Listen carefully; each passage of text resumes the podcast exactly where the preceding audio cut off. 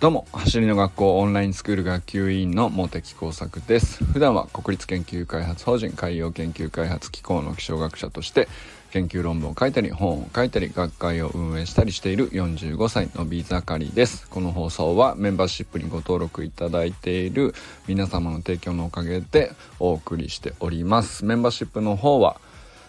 月額1000円で設定しておりまして走りの学校の無料でボランティアをしてくださっている方々への差し入れとして使わせていただく趣旨でやっておりますので、えー、応援してくださる方は是非、ご登録お願いいたします。さて今日はですねまあ昨日なんていうかあのここ最近ですね自分の話してることのあのことから結局芋づる式に出てくることがこうずるずるつながってまあ要するに1回でうまく話せてないっていうことなのかもしれないですけど、まあ、今日はね学びは人をどこまでも遠くに連れてってくれるんだなっていうことをですねうんえー、考えてみたいというかまあ昨日ですね右脳左脳みたいな話もちょっとしたのであのー、まあこれね右脳左脳の役割の話とかって有名だし別に今更っていう感じでもあるんだけどまあ何回喋ってもやっぱりあの定期的にねすっきりさしといた方がいいんだなっていう 気はしましたね。昨日なんか話してて。なんかあの昨日話したことってまあ要するに左脳で論理的に明らかな間違いを排除するっていう作業をしたら右脳であとは直感的に即決定即行動が一番精度が高いよねっていう。まあ脳科学的にはそういう話なんだよっていうね。まあその結果としてあのまあ決定が早い行動量が多いっていうことになってくると思考回数がどんどん増えていくのであのトライする回数ってことですね。思考回数っていうの。そうするとまあ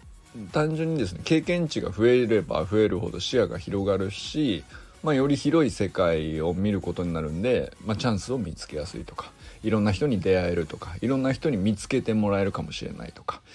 まあ、そういうことにつながるよねと。でじゃあ逆にその右脳ばっかりでもいいわけじゃないし左脳ばっかりでもいいわけじゃないんだけどあのどっちかに偏りがちなんですよね結構ねここは結構性格とか環境もあるのかもしれないですけど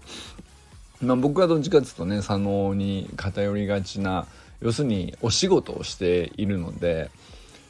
何て言うか知識が問われるし論理が問われるしそれが崩れているものを評価されないっていう、まあ、研究者ってそういう職業だったりするので、まあ、そうするとなかなか右脳で直感的に即決定即行動みたいなことっていうのは僕はすごく何て言うかうんと自分の性格がそうだとは思わないんだけど、まあ、比較的苦手になりやすい仕事をしている感じですね。でまあだからあの宇野も佐野もねどちらも後天的にいろいろ影響を受けて発達していくもんだと思うのでそれね別に今現時点でどっち側に偏っていてもお仕事上どっち側が問われるとかって言っても別にあの何て言うか自分の脳みそがこうどういう働きをしているのかって大体分かった上で自分の行動をもう一回見つめ直すみたいなことをしさえすればあの走りと一緒でねトレーニングは可能だということだと思うんですよね。まあ、右脳寄りだなとうんまあ直感に従って基本的にこうどんどん行動する。ということがねまあ多いというかそっちに偏りがあるとでそれはそれですごくなんか面白い性格になりそうじゃない？そういう人まあたくさんいらっしゃいますよね。でそれはそれでそういうところが合う人合う現場だとか合う環境ではすごく力を発揮するし求められるし活躍する場があるんだと思うんですよね。でもまあそういう人にとっても自分がまずそっち側に偏っていて、えー、まあもし必要な場面が出てくればその左脳的なあところもトレーニングしさえすれば自分にとって必要な分だけあのそこはそこで、えー、偏っていない側の方をね、まあ、左脳側の方をね、まあ、トレーニングして少しでも強くしようと思えばあのできるっちゃできるっていうねそんなこうそこも生まれつきじゃないと思うんですよね。単なる、うんと、それまで積み上げてきたあの生き方の結果としての偏り生まれ今現時点での偏りというかもうなんかそれはね姿勢とか左右なんか左右差ってまさしく左右差だと思うんですけどあの体の動きの左右差とかっていうのとあんまり変わらないかなと思うんですよね。右利きの人も左ちゃんと訓練すれば左もある程度使えるようになるし左利きの人も右をある程度訓練すれば何て言うかね使えるようになるのと基本的には同じなのかなと。でまあ必ずしもねその両方のバランスがこう整っていることだけがその理想かっていうとそうそうとも限らないかなと思うんですけど、まあ、自分の偏りを知っておくとか把握しておくとか、まあ、その上で、うんと、一番、うん、楽しくこう右左をこう上手に使って、えー、力を発揮できるようにしていくかみたいなことっていうのはねまあなんかある程度意図的な方が、あのー、いいのかなっていうまあそれもそれであの一つの知識なのかなと思ったりしたんですよね。なんかあのー、極端に左脳的すぎたりとかするとまあなんかある種こうすごく理屈っぽいというかあのイメージとしてはねでもまあすごく博識で何でも知っててみたいな印象の人ってまあ研究者とかやってると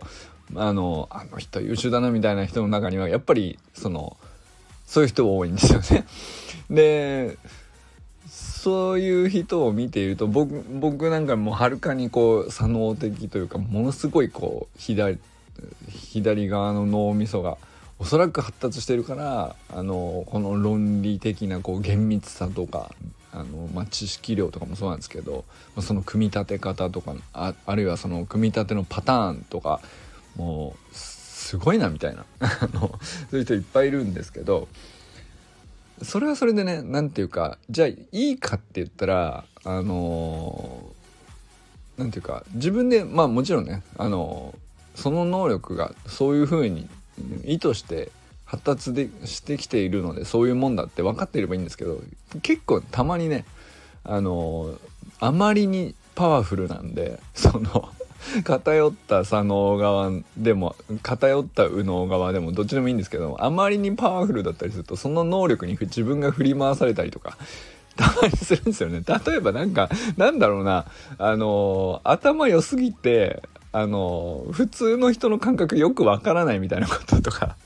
まあ例えばなんかそんなことなのかもしれないですけどね。なんかそういうことも起こったりするんですよね。でそうなんでこんなことわからないのみたいな感じにおそらくねそういう人から例えば僕なんか見た時になったりしてんだろうなとか思いながらでも多分それはそれでうんと何て言うかあのイライラしちゃったりとかあの分かんねえかなみたいな感じになるのってそれはその能力高いがゆえにちょっと振り回されてるっていうかあのそれはそれでいいことなのかなってと思うとちょっとそうとも限らんなみたいなことって結構あるなと思ったりするんですけど。まあまあなんかちょっとあの話が あちこち行ってますが。まあなんかねそんなこんなでこう右側の脳と左側の脳両方ねあのどっちまずうんと昨日はね両方こう使ってえー、左側で論理的にこう間違いを排除して右側で直感的にっていうのをこう循環させたらいいんじゃないかみたいな話をしてみたんですけれどもあのー、必ずしもそのそのバランス右脳左脳のバランスっていうのはあのー、均等じゃなくてもいいのかなと。でも多かれ少なかれこうその循環はねみんなその左脳側に偏っていても右脳側に偏っていてもいろいろ循環自体はね誰しもしてることなのかなとなんか思ったりして、うん、でもどっちにしてもうんとあの何て言うかやっぱりトライする回数を増やすためにどういうふうにその自分のうんと学びを今どっちに向けてどこを深めるとかどこを広げるとか。なんかあのそれはなんか考えてもいいところなのかなと思ったんですよね。学びもなんかいろいろあるじゃないですか。こう広く浅くこう探索していくような学びもあるしあのいろんなスポーツのいろんな走り方あるよねとか。あのえー、あの全然違うスポーツなんだけどあの選手とこの選手の印象ってなんか似てるけどどこなんどうしてなんだろうとか。まあなんかそういうふうにこう広げる方向の話とかっていうのも学びだと思うしあるいは、まあ、ある一人の突出したね。例えばボルト選手のボルト選手もいいし野球で言ったらイチロー選手とか周東選手みたいにまあ足が速いよねっていう話で言ったらさ、まあ、その選手のもう何て言うんだろうな一コマ一コマ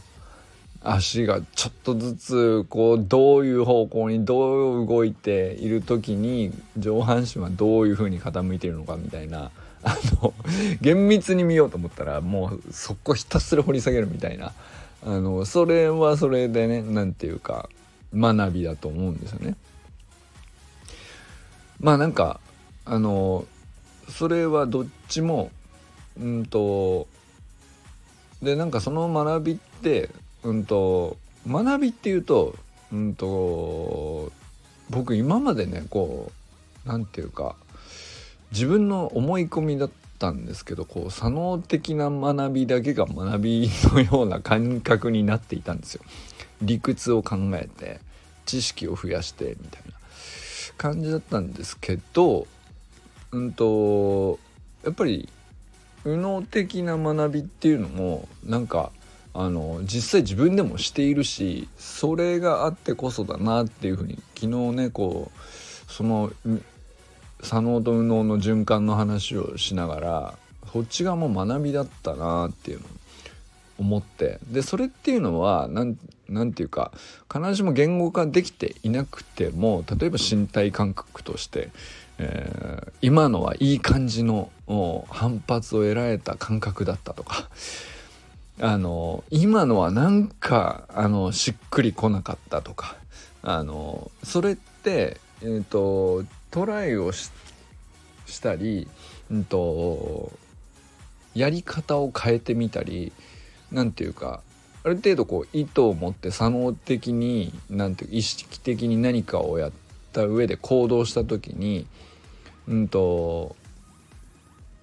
何て言うかな。あの言語とか理屈とかじゃなくてなんとなくこうだみたいな話っていうのも結局あのすごく、うん、大事な学びなんだなっていうね。それはだから感情も含めてなんですけどあの違和感があるとか。でその部分っていうのはあんまり理屈じゃない部分だと思うんですけどそれもすごく、うん、学びの部分で。でなんかそれの幅がこうどちらにしてもねあの理屈っぽい知識知識とか言語とかそっち側で処理できるような話での学びも広い深いいろいろな種類があると思うんですけどそうじゃなくてまあ右脳側もねうんといろんな感覚を広く浅くこう探索していくようなあの経験の仕方もあるでしょうしあのたった一つのねうんと何て言うかすっごくシンプルな動きだけをねひたすら追求していくのも何て言うかそれは感覚の世界というか右脳側の世界としてはあの深く学ぶっていうのとこう2種類あるなと。広くあ広く浅く学ぶを左脳側でもやり広く浅く学ぶを右脳側でもやりである場所においては自分のこう強く興味をそそられるものにおいては深く掘り下げるを左脳側でもやりひたすら深くうんなんだろうな。やっぱりそれも学ぶだと思うんですけど、ね、試して感じるをあの右脳側でもひたすらやるっていうののこう何て言うかそういうことのこう集合体で、まあ、自分ができてて、まあ、それがこういわゆる能力というか、まあ、現時点における自分の才能っていうのはそれのこう何て言うか集まりで出来上がってんのかなっていうふうにねこう解釈できた気がしたんですよね。ってことはなんかあのまあちょっとなんかあんまりタイトルに合ってるかどうか分かんないけどなんかあのそうそれこそ才能じゃないっていうか生まれつきじゃないよっていうのは本当にそうだなっていうのがこうよりはっきり、えー、実感としてこう見えてくるというか、うん、まあ広げようと何て言うかな。自分としてはあんまりこう普段ね学ぶってなんとなく学ぶ時に広げてんのか深めてんのかみたいなことを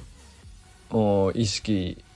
するっていうのはまあそれだけでも結構高度なことかなと思うんですけどでもそれをちょっと意識するだけでもあの要するに可能性がこう自分に対してあの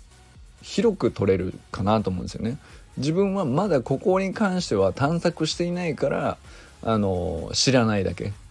ていう部分も逆に見えるし、まあ、探索して、えー、さらってはいるけど掘り下げてはいないよねだからまあその程度の能力ではあるけどあの掘り下げていけばあのできなかないはずだよねっていうねなんかそういうことっていうのはあの捉え方ができそうな気がしたんですよね。でそれと同時に広く浅くだけじゃなくて学びは広く浅くだけじゃなくて左脳的なこう論理知識見識みたいなあの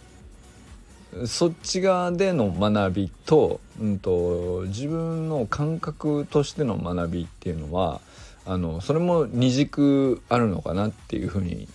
でそのこう集合体かなって思ったんですよねその能力っていうのが。それってこうそこもねあの意識してどう自分はどこの部分を深めたいのかってあんまりこう普段考えないというか無意識というか なんとなく好きでなんとなくここに詳しくなってきたっていう今現在の自分がいるからあの本当はどうしたいくて今本当はこの能力が欲しいんだけどじゃあどうすればっていう時にこう例えばあの道筋が見えなくなっちゃったりとか何を学べばいいのかとか分かんなくなるっていうのは要するになんかその整理ができていない時なのかなって思ったりするんですよね。だから理屈には詳しくなったけど要するに自分の体で試すところがまだあの足りてないんだったら本当はそっち側を増やさなきゃいけないじゃないですか勉強してこう例えば頭でっかちに僕はなりやすいんですけど理屈ばっかり考えちゃうとか知識ばっかりこう集めてしまうとかそれで深めても要するに自分の体でとか感じることとか、まあ、そっちも同時にこう深めたり広げたりっていうことを回さないとうんと、本当に自分の欲しい能力は本 手には入らなかったりするんですけどなんかそっちは結構あの足りてなかったりっていうことに自分で気づけていないみたいな。そうするとなんかなんでできないのかなってこう自分では思っちゃうんだけどパッとちょっと引いた目で周りから見たらそりゃそうだよねと トライしてる回数が少ないんであの感覚つかめないっていうのはそれはあのトライした回数が少ないからじゃないっていう周りから見たらそんな感じだというのもねなんかちょくちょくあるんだろうなと思ったんですよね。でまあそこをなんか僕の中では昨日おとといの話をしながらちょっとずつなんか自分の頭の中が整理されてきて なるほど能力って こうやって作っていくのかみたいな。で自分の今現時点での能力っていうのは逆に言えばねそういう積み重ねでできてきているしその分積み重ねた分だけ偏りもあるっていうことをやっぱり知らなくちゃいけないし自分をね。でその偏りの上で次どうしたいのか次どういう能力に持っていきたいのか変え形を変えていきたいのかより深くしていきたいのかあのまあそれ次第で何て言うかあのまあうまくはまる方向にうん努力するとあの伸びていくし、えー、調子が良くなっていくかもしれないですね。なんかそういうことなのかなってすごいあの整理されてなんかすごいねあの遠くに行けそうな 感覚になったっていう話ですね。まあそんな感じでこう学びは人をどこまでも遠くに連れてってくれるっていうなんかこれは僕が思いついた話じゃなくてあの他の人があの思いついて言っていたあのフレーズであいいなと思って確かにそうだと、まあ綺麗な言葉だなって思っていたので、まあ、それを持ってきたんですけどでもなんか綺麗なこうキャッチフレーズとしてこう聞いてた節があってもうめちゃくちゃ僕の理解が浅かったんですよこのフレーズに対して。学びは人をどこまでも遠くに連れてってくれるっていう。あのそのことがなんか昨日一昨日でこう右脳さんの理論と正解、えー、自分だけの正解自分との対話みたいなことをこうなんかもやもやと話しているうちにちょっとずつ整理されてきて学びって本当は何なんだろうみたいなねことをちょっと考えてるんですよねこの23日で。でなるほど確かにこれだったらだいぶ遠くまで行けそうだなっていう感覚にやっとこう昨日今日の整理でなってきたなっていうのがねあのまあ今日あえてそのまあ人様が言っていたフレーズではあるんだけどなんかすごく響いたあの今日はね、まあ、記念日としてこのタイトルで今話してみようと思ったっていうことなんですけども、うん、どうなんだろう。あのまあ他の人に伝わる話になっているか分かんないけど、まあ、僕の中ではね、あの右の脳左の脳と、えー、広く浅く探索っていうのと深く掘り下げるのうんと、二軸。で何ていうかなんとなくこう4証言を描いて。でそのどの証言に対してのうん何に偏っているかでどこを今からこう育てていこうと思ってるのかみたいなのがあの地図が作れてくればねなんかまあ確かに行きたくなればあのまだ何て言うか偏りがあるってことは逆にこうあんまり開拓していない自分の体とか脳みその部分のあのまあある種伸びしろの部分をこう広げていったり掘り下げていったりっていうことをね意図的にしていけば確かにだいぶまだまだ遠くに行けそうだなっていう感覚になったっていうお話でございました。ということで今日は学びは人をどこまでも遠くに連れてってくれるという中言葉の中身を今現時点での僕の理解をこう、うん、掘り下げて話せるだけ話していました。ということでこれからも最高のスプリントライフを楽しんでいきましょう。バモス